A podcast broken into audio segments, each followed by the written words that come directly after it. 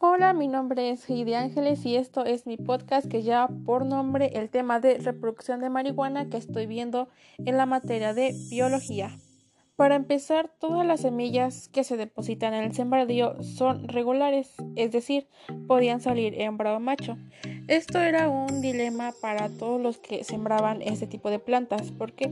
Porque podrían estar criando una planta hembra que al final se tenía que sacrificar. Este proceso también podría ser por medio de lo que es la polinización. El origen sexual de la marihuana se determina por un embrión. El sexo acorde a los niveles hormonales que regula el ácido giberílico.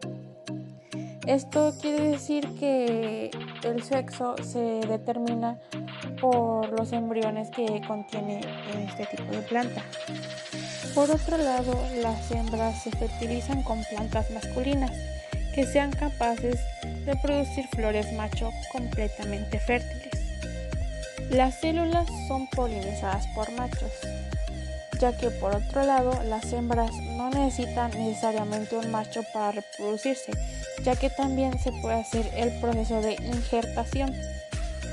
En el proceso de injertación, se hace lo que es pasar las hormonas de la planta macho a la planta hembra y no necesariamente tiene que haber un proceso de reproducción.